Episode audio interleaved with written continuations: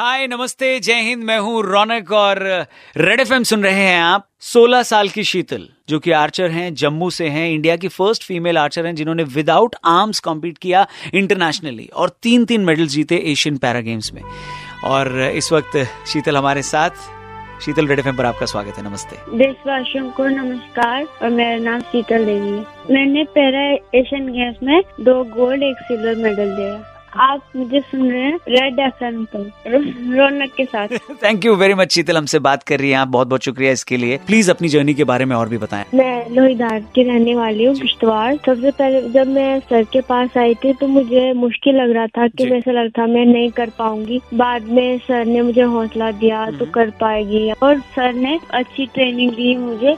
जिनकी वजह से आज मैं यहाँ तक पहुँची हूँ। आर्चरी की जर्नी कैसे शुरू हुई है कैसे? एक ही साल बाद मुझे आर्ची में मेरा सपना था स्पोर्ट्स में और अपने देश का नाम रोशन करने का देश को मेडल दिलाना। तो बाद में जब पता चला कि आर्ची होती है हम पैर से कर सकते जब मैं सर के पास आई तब भी सबसे पहले आई थी तो मुझे लग रहा था की मैं नहीं कर पाऊँगी हम्म। क्योंकि वहाँ पे बच्चे हाथ से करते थे तो मेरे दोनों हाथ नहीं है तो मेरा जैसा कोई भी नहीं था वहाँ पे। तो मैं सोचती थी मैं कैसे करूँ वहाँ पे? था फिर सर ने मुझे सिखाया। और अब अगला टारगेट क्या मेरा टारगेट है अब आगे पैरा ओलंपिक्स में देश को मेडल दिलाऊं। और वो आप ज़रूर दिलाएँगे उसके लिए पूरे देश का साथ भी है आशीर्वाद भी है। जो लोग सुन रहे हैं उनसे क्या कहना चाहेंगे आप शीतल? मेहनत और विश्वास होना चाहिए। और जब मैं कर सकती हूँ तो हर कोई कर सकता है। किसी में कोई कमी नहीं होती बस थोड़ी मेहनत की ज़रूरत होती है। बिल्कुल सही बात कही आपने। बहुत बहुत शुक्रिया धन्यवाद। Thank you sir 93.5 red FM की पूरी टीम की तरफ़ से। धन्यवाद। जय हिंद।